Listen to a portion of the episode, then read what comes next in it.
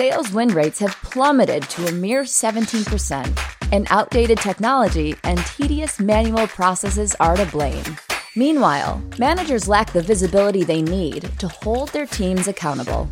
But imagine a world in which these crippling issues are solved automatically. Revenue.io automates the most frustrating parts of sales so reps can focus on what they do best selling. Completely automate pre call research, logging conversation data in your CRM, writing post conversation recap emails, and prioritized outreach. And as reps book more meetings and close more deals, managers gain the real time insight they need to scale what's working across their entire team.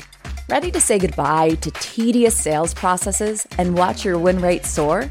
Head over to revenue.io to learn more.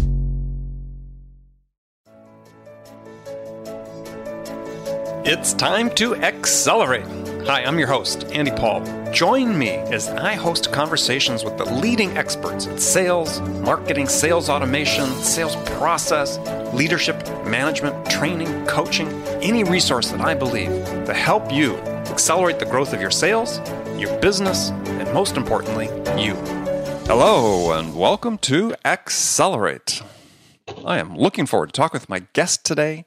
Joining me is Kevin Davis. He's president of Topline Leadership and author of multiple books, including his latest, The Sales Manager's Guide to Greatness 10 Essential Strategies for Leading Your Team to the Top. So, Kevin Davis, welcome to Accelerate. Well, thanks for having me, Andy.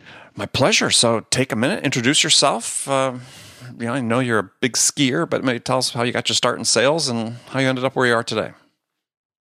Well, my first uh, job out of college was selling for Lanier, and uh, today, Lanier is part of Ricoh Corporation. It's office technology products, but back then we called it copiers and dictation equipment. I remember. and uh, back when we sold those things. And then uh, I moved up with them uh, first to sales manager, where I managed a team of eight salespeople, and then uh, was a general manager for Lanier in Southern California, where I uh, managed sales managers. So I've had uh, experience at the two key transitions the transition from selling into managing, which is probably the biggest transition in any profession, and then, of course, the transition from managing salespeople to managing sales managers. So, well, at, the, at the same time, lots of transitions in the, the industry that you were serving as well. I mean, seemed like, yeah. Yes. I mean, I mean, uh, postage machines go away, and the whole, uh, you know, it's all about uh, connectivity, uh, facilities management. Um, you know, that's just, you know, print management. You know, outsourcing. I mean, it's not the way it was when I started. So uh, but isn't that true of just about every industry out there? well, I was to say, I mean, it's it's yeah, you're in a working a company these days, and you don't have the same parade of uh, young, freshly scrubbed salespeople knocking on your door every minute trying to sell you a copy machine or a postage machine or a computer or something like that. And that's how we did. You know, it was straight commission sales. Um, you would take the elevator to the top floor of an office building, and you would walk into offices ask to see the general manager or president and without an appointment and that's how it all started and um, so well interesting you know you hunt you hunt to earn a living and um, so it's a good great great place to start for me. Well i was going to say it was interesting perspective because i i was reading an article yesterday and the author was talking about uh, cold emailing and cold calling as you know, prospecting strategies. And and it'd be interesting to get your take on this because what the author said is, well, you know, selling's not easy like it was 20, 30 years ago. You know, now it's hard because he's talking about prospecting because, yeah, you've got these gatekeepers and voicemail. And I'm sitting there thinking, yeah, you know, guys like you and I, certainly me at the same time when I got started my career uh, selling a similar product with what you were, is, yeah, we were knocking on 40, 50, 60 doors, actual mm-hmm. doors mm-hmm. a day, where there was a physical gatekeeper inside that door. Yeah, I don't think it was easier by any stretch of the imagination. I got to tell you this one, Andy. I was uh, one of the cold calls I made, and you know, we were trained to just walk in and ask for the, you know, the person whose name's on the door, right? So I get back from training, and my first territory was Palo Alto and Stanford. Mm-hmm. And I took the elevator to the top floor of the un- 525 University Avenue building, which I know you know where that is. Right, the only high rise at that I, time. correct. and and the elevator doors open up, and I'm just doing what they tra- trained me on my initial sales training program. I notice it's uh, one of the big eight accounting firms. That's what they were at the time, eight of them. So, so I walk up to the receptionist and say, "I'm here to see Arthur Andersen." She says he's dead. that was like my first morning in sales. Well, for people listening to this that don't reason don't understand why we're laughing is is at the time Arthur Andersen was one of the big eight accounting firms, and that was the name of the big eight accounting firm. So, yeah, it's like it's like yeah, walking and asking, "Can I talk to Mister Ernst or Mister Young?" Right? Yeah, exactly. and Mister Ernst or Mister Young or or, or but uh, you know that's kind of the first impression I got was, hey, maybe customers sometimes don't do what you want them to do, like uh, they trained us they probably would in sales training. So. Well, I yeah, but I was thinking back to this comment the guy saying it's so you know it seemed it was so easy back in the day, and I'm like, yeah, I mean, I I had guys that were I, my first territory where I first managed was in the East Bay area of you know the San Francisco Bay Area, so we went yeah. from Fremont to Vallejo out to you know Pittsburgh and Antioch. Mm-hmm. And, you know, I had salespeople work for me that were held up at gunpoint and were shot at. And I was like, yeah, I don't think that, I think that was a little bit harder than uh, making a phone call, a cold call on the phone. Well, that's where we, I was a sales manager in that same East Bay area. And, uh, one of my sales reps' cars got broken into and all the equipment was stolen. Well, they couldn't fence it the thief couldn't fence it. So I'm in the office one day and I get a call from this guy asking me if I want to buy my, our equipment back. I said, I mean, you can't make this stuff up, right? So I said, uh, well, hang on a second. I got to check with my boss, but let me get your phone number and call you back. So, so I got his phone number. I called the Oakland Police Department. I said, here's what's going on. And they said, okay. Uh, so, and they called the guy back posing as my boss and set up a sting operation and they busted the guy. I had to go in the police car and they had like three cops converge in on this. I mean, you know, that was back when uh, $10,000, $20,000 worth of equipment was a lot of money. yeah, yeah. So, uh, hey, that was uh, needless to say. I, I I feel your pain there, Andy. Yeah, I was gonna say it's it's uh, you know both jobs are hard but uh, i didn't yeah i was just thought interesting since you were talking is like let's dispel that myth that uh, somehow it's easier when you had to make those calls in person. Yeah. so um, so you've written a, a, new book. I mean you've written several books but you've written a new book called the sales manager's guide to greatness. So we talked about 10 essential strategies for leading your team to the top. What was the impetus for writing this book? Because you know there's been really within the last nine months, 12 months, there's really been an influx of new books written about sales management. It seems to be sort of the, I don't say the topic du jour, but one that's getting a lot of focus. Yeah, well, um, I, this is an area of specialization that I've had for the last 20 years.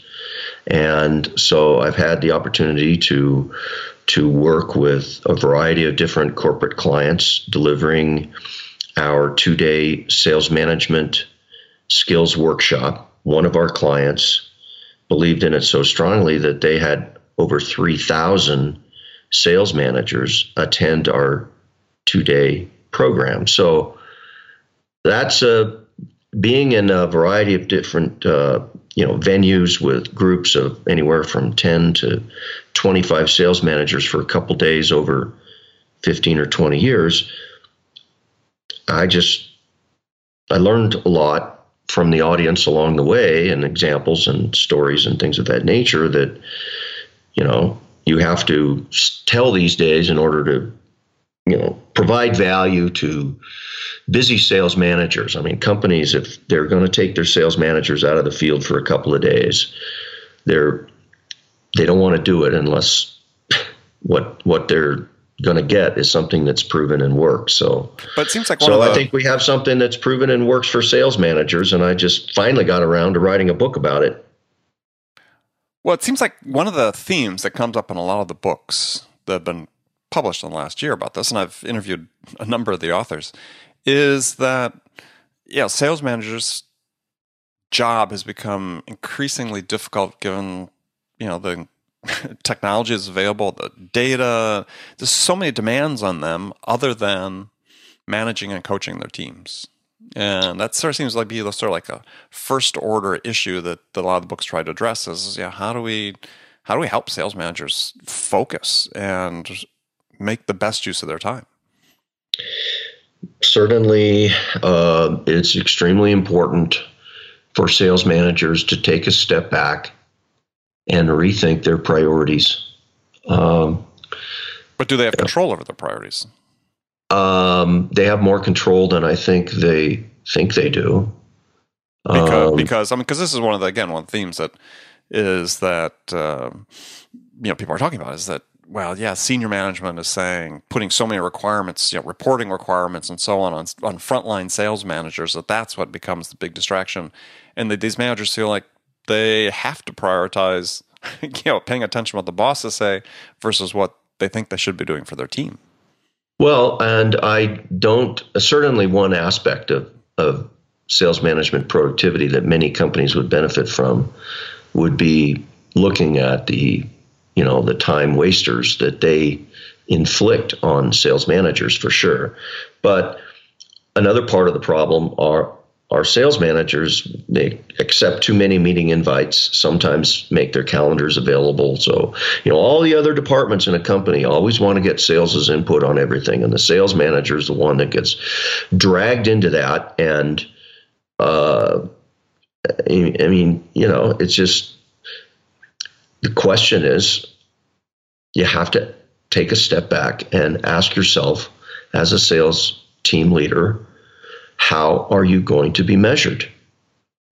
And what really matters? And what should you stop doing? Because, you know, having a to do list is important, but what's on your to don't list? What are the things that you need to stop doing? And accepting all these meetings. I mean, the average sales manager who spends two hours a day in email, that adds up to over 60 days a year on email. If there are ways in which we can manage that time loss a little better, perhaps reduce that from 60 days down to 40 days, that gives you an extra 20 days of coaching every year. I mean, the, the, the research on sales coaching is is pretty compelling. The Sales Management Association 2015 research found that companies that have optimized a coaching program for both quality and quantity of coaching see a 17% increase in revenues. And according to CSO Insights, which is part of MHI Global, mm-hmm. um, sales, uh, you know, sales coaching, good, uh, good sales coaching commitment and implementation will, will result in increased win rates for salespeople. So so the question is, as a sales manager, what's the best use of your time? I mean, that that's the leadership question that everybody asks or should ask. And that is, am I going to continue to make everybody else happy and respond to people's emails within 20 minutes of them sending it to me and continue to, you know, play this reactive game or am I going to focus my time and attention on increasing win rates and increasing the expertise of our salespeople? I mean, what do you want to be remembered for? Well, yeah. I mean, so I mean, let's let's unpack that a little bit because I think that at the top, but I think that that and I advocate this for sales managers, and and I I found myself in this position when I was managing teams, and I had to do this. Is you have to, to a certain degree, you have to exercise sort of a form of passive resistance to some of the demands on your time from people above you. Yeah. And I, I, I recall a situation where I, one company I was working for, I, you know, there was a completely useless monthly meeting that, in my case, actually was on the other side of the country mm-hmm. that I was supposed to attend. And what I did is just made my schedule such that, you know, every month at that time I was out with a customer. and after about 10 months, you know, the CEO, you know, calls me and said, so, you know, we haven't seen yet this meeting. I said, oh yeah, you know, I'm out talking to customers and you know, my numbers were great numbers and team was doing fantastic. But the guy was really frustrated that I was, was not attending his meeting. But, yeah, on the other hand, he sort of understood that yeah, I was making that call. Yep. So I mean, managers, I think you have to sort of have some for you know intestinal fortitude and push back because if you don't push back, people are going to continue to demand more of your time. So just last week, I was working with a group of sales managers in Toronto, and they had flown in for a meeting plus my workshop from all over North America, and you know, one of the first modules we talk about is this whole issue of of leading yourself, making choices yourself, that uh, you know, focusing on what you know you really you know swinging the pendulum back towards more observational sales coaching. Mm-hmm. and um, you know how do you do that? How do you buy time to make that happen? And uh, certainly one of the ways is is sim- is repurposing the conversations you're having now we can get into that topic a little later, but let me let me finish my thought. And is that as our two day workshop progressed, on day two, several of the sales managers commented, "It's like, wow, you know, my salespeople are doing so much more now that I'm gone." And they're actually applying some of the techniques that we were talking about during the first day in their you know, taking breaks and responding on their iPhones and things of that nature to their salespeople. And their salespeople were solving a lot of these problems themselves. So there's this there's this core sense that many sales managers have kind of evolved into a habitual path or process of I am responsible for solving everybody's problems. Well, this it's is you know this is I was just at a workshop yesterday talking about uh, uh, one of the topics was about you know managing different multi generations in the workforce. Yeah, and um, you know what you're describing is like sort of a helicopter parent, right? Yeah, you know the helicopter parent helicopters in to solve the problems for for uh, you know for the kids and and yeah, there's a lot being written that that's you know that's not necessarily working out well for the kids that the subject of that. So because they don't know how to solve their own problems. So when somebody brings you a problem, I encourage sales managers to ask two magic questions. What have you done about it so far? And what do you think you ought to do?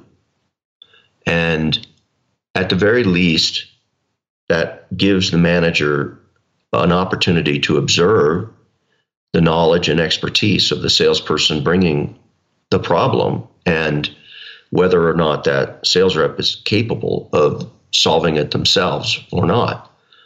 But uh, you know, so there are a variety of different techniques that aren't terribly difficult, but it is it is certainly about asking yourself on a continual basis what is the impact on my sales team of what I am about to do?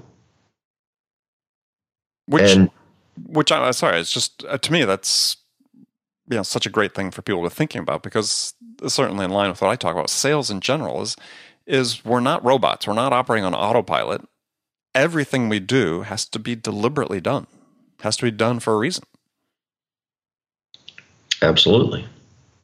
Whether you're a manager or sales rep, you know why? Why am I calling this customer?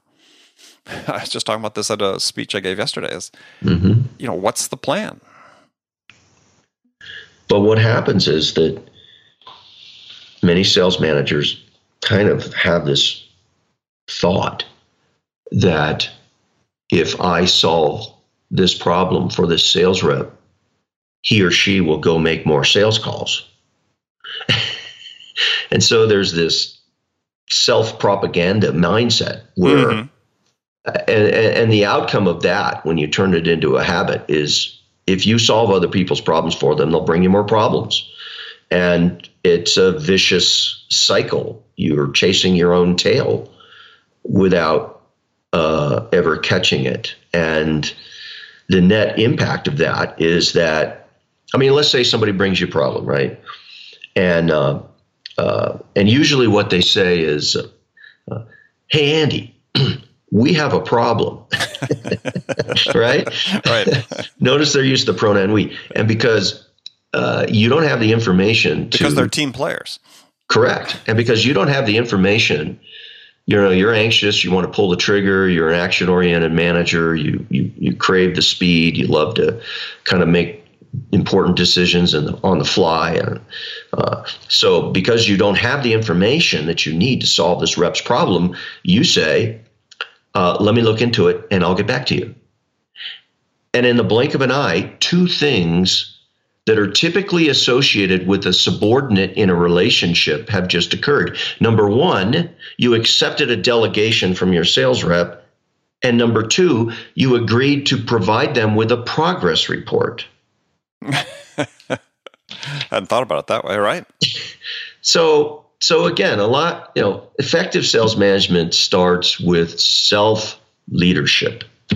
It begins with accepting that you that that some things you do have higher payoff than other things and that you will be a more effective leader if you apply yourself to the more high value high payoff sales management tasks and it's just that's one of the issues and of course the other issue is when you delve into the reason why why we get involved in these problems, why we solve reps problems, why we do this, why we do that, why we spend sometimes 8:30 to 5 doing tasks that are on other people's job descriptions and not ours.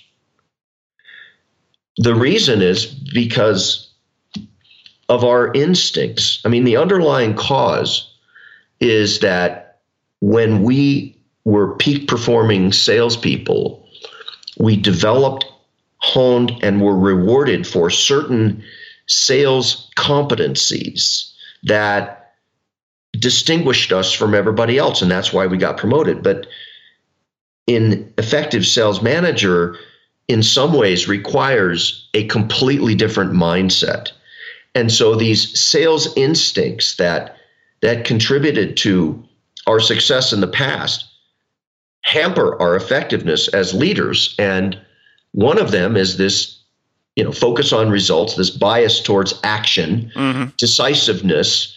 Uh, you know, where where it's it's it's we like to be the, the the the caller of the plays. We like to kind of be in control and take charge. And one of the ways you see this in when you're out with one of your salespeople is when the customer is talking, your salesperson is talking to the customer, and you don't like what's being said, and so you do what I call move over, Rover, let the great one take over. and you you you kind of take over the meeting and run it your way. But that sends a message to the customer that your sales rep is unqualified. Right. And it sent and it sends a message to your sales rep that you don't trust them. And and you destroy any coaching opportunity. So this is just one of the examples. You know, a much more effective leadership characteristic is observation and uh, just watching your people. So it's this bias for action. Uh, and and it's not just taking over the call. That's one of the examples. The other is taking over the problems. I mean, it's taken over. We're kind of control freaks, but we have to manage that because if you don't, then at the end of the quarter, you have to look back and ask yourself is your sales team better today than they were three months ago? And if they're not, then you didn't do your job. Well, yeah, possibly because you're doing their jobs. Right. I mean, if yeah, if you do the the the tactic that you talked about, where you and I've seen this on numerous occasions, where the impatient sales manager jumps in, you know, does the move over rover things you talked about. Well, yeah, customer's never going to talk to that sales rep again, not in a meaningful way, because they're going to wait for the sales manager to come back. Well, and uh, they're going to contact the sales manager Yeah. because that's where the authority is, and that's where they get bigger discounts. Well, oh, there's that. There's that too. Yeah, but don't get me started on that because I've I've, I've, I've written whole articles. You know, somebody once asked me or sort of posed this question about you know how do you stop salespeople from discounting? I was like, yeah, salespeople don't discount, managers discount.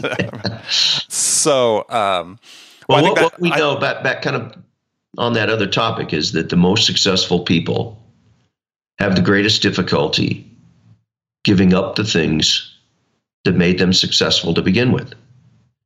And so, as a sales manager, we keep selling and we keep engaging in these in these selling competencies that we are excellent at.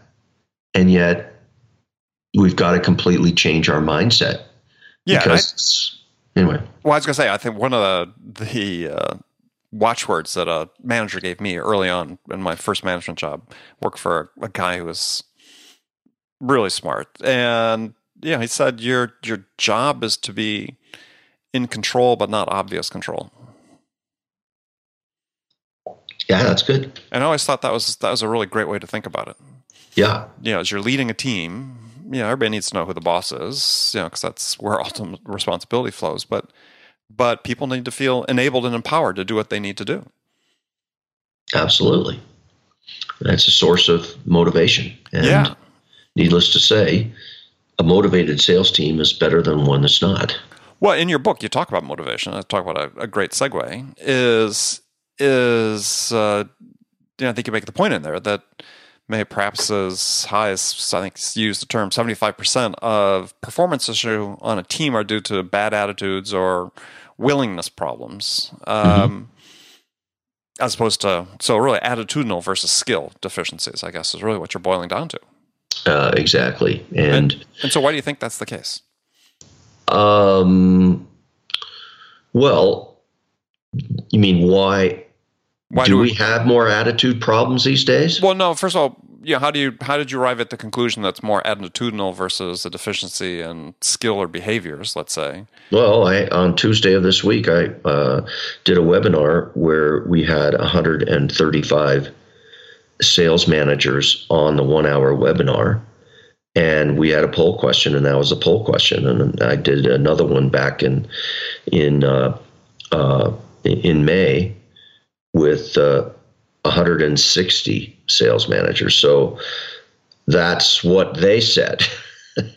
um, and uh, you know, um, so so attitude is part of it, but the conversation when you have a sales rep that has a bad attitude, I mean, there's two issues here. One is why is this attitude problem happening? So I would suggest sales managers too, when they're thinking about a sales rep that's underperforming or one that has been good in the past but isn't good now, or has productivity has fallen off is to analyze each sales performance problem you encounter by looking at two through two different lenses skill and will.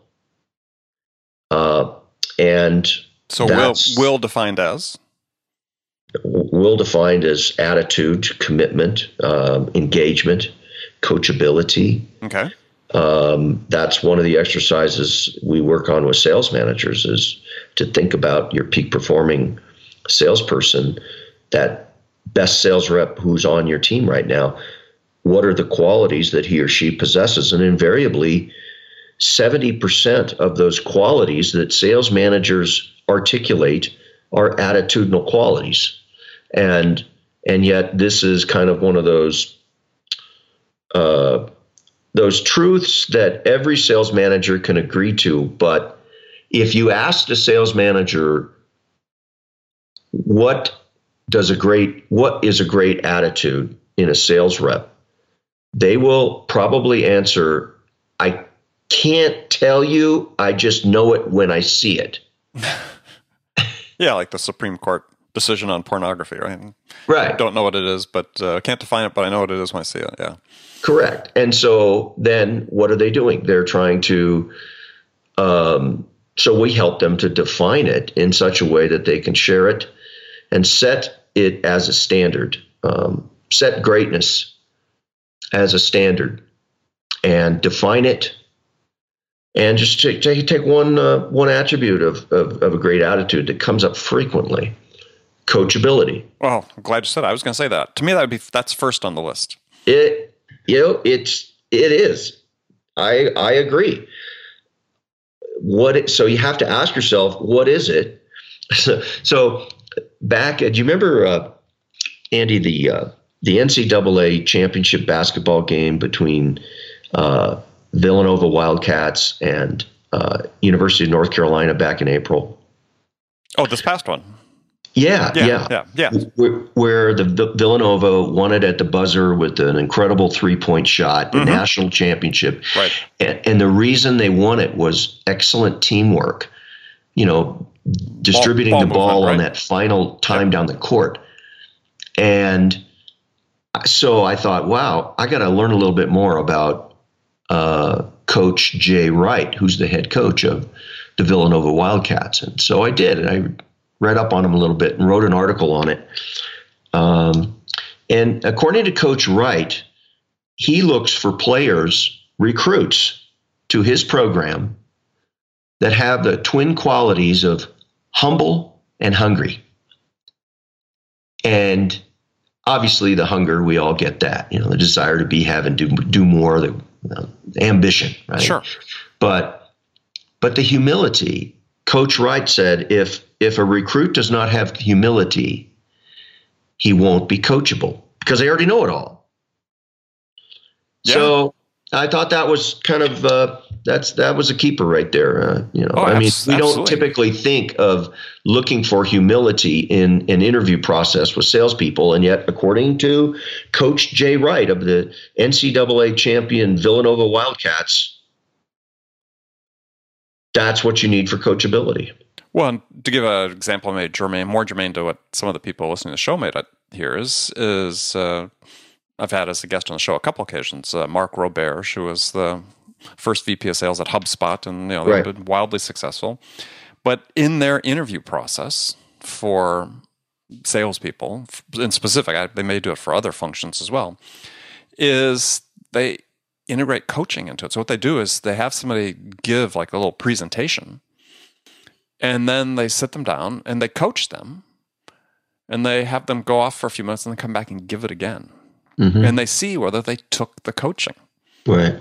and i think yeah it's sort of a simple brilliant way to see whether they you know exemplify this humility as you talked about to be able to you know say yeah it's not about me it's about getting better and you know take the advice and and integrate it into what they're doing Yep, and that's a great. Uh, uh, Mark's book, The Sales Acceleration Formula, is a great read, yeah and I'm uh, I agree with uh, with him wholeheartedly on that one. So I, another question, I, one the topic I want to get into is is you know we talked about coaching. I just want to jump back to that second because you had an interesting thing in your book too about um, when you said be more strategic about your coaching time, and you reference a Harvard Business Review study that said that uh, I think I'm quoting it here in research involving thousands of reps, they found that coaching, even world class coaching, has a marginal impact on either the weakest or the strongest performers in a sales organization.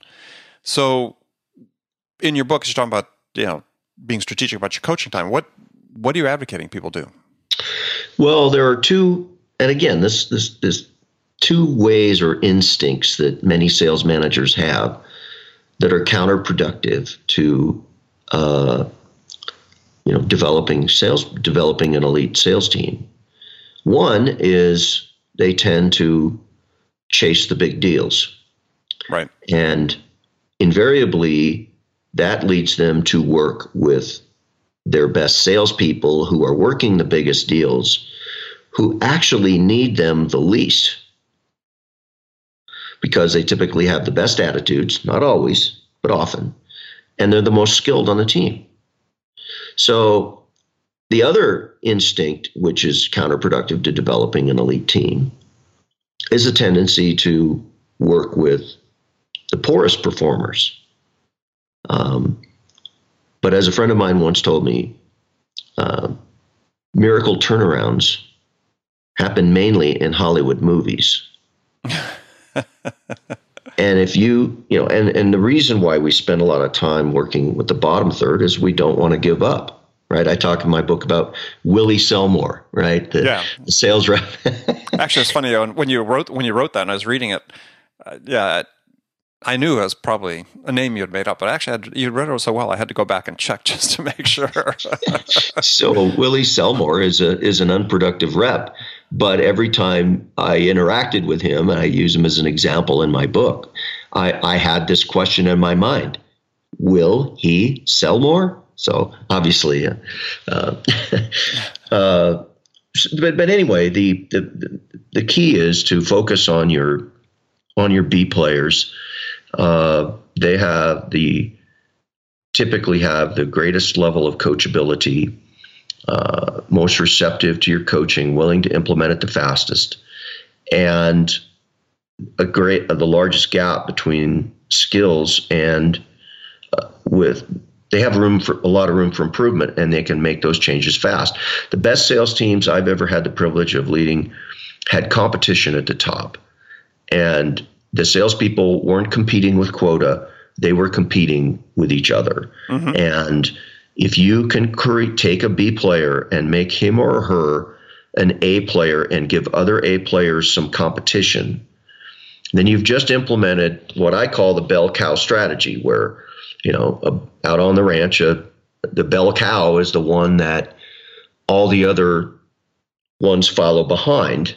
and uh, so uh, you know, who is your bell cow on your team? What example sales rep do others on the team look up to? And if it happens to be somebody who's infected with, as Zig Ziglar used to say, stinking thinking, then you're in a world of hurt. Right. And that's a problem that you need to address sooner rather than later. And so every time I bring up this bell cow strategy in my workshops, of course, the the managers say, "Hey, what about cowbell? You know, do we need more cowbell?" So I wrote an article on uh, the Saturday Night Live skit. You remember that one? Oh, uh, my favorite of all time. Uh, trying to draw the uh, sales management principles out of uh, you know uh, more cowbell with Will Ferrell and and oh geez, what was his Chris, name? Christopher Walken. Yes, thank you. It's a great song. I think it just needs more cowbell. yeah, and of course Jimmy Fallon's in the background. Oh, there. just dying. Yes, Jimmy Fallon's can't keep a straight face during the entire skit. So, so, so whether you remember bell cow or cowbell, every sales team needs more, right? More cowbell. I like that. You need more leaders. I like it. And so, Kevin, we're in the last segment of the show where I've got some standard questions I ask all my guests. And in the first one, this is probably going to be dead simple for you. But the first one is a hypothetical scenario where you've just been hired as a VP of sales at a company whose sales have stalled out. CEO is anxious to hit the reset button, get things back on track as quickly as possible. So, your first week on the job, what two things could you do that could have the biggest impact? I would suggest do nothing. you got to figure out what the problem is and observe. Mm-hmm. Put yourself in a situation to observe uh, the salespeople and how they interact with customers. And this isn't just the parachute type of meeting. It's go out and spend a full day with each of your salespeople. Maybe sometimes do uh, something where they they're not expecting you to spend the day with them. You're trying to find out what their work habits are, and you want to figure out who's part of the solution and who isn't. Because if they're not, I mean, assuming you're brought in because there's a problem and they want you to fix it, or they want me to fix it, I got to figure out who's going to be part of this solution, and uh, and look at it from a skill and will perspective and assess the skill and, and attitude of each of my people before rendering any opinions. Um, um, that's that's the first step is mm-hmm. to Just figure out what the problem is. Okay. So that's in in in some respects why you know you hear a lot of political leaders say, "Well, here's what I'm going to do the first hundred days," and well, I suppose, but you got to get closer to your sales team and apply a prescription without diagnosis is malpractice. Right. So Okay. you got to diagnose it, and you can't diagnose it by not getting close to the problem. Okay. All right. Good answer. So, uh, some rapid fire questions for you then. Just you can give me one Yep. word one word answers, or you can elaborate if you wish. So, when you, Kevin Davis, are out selling your services, what's your most powerful sales attribute?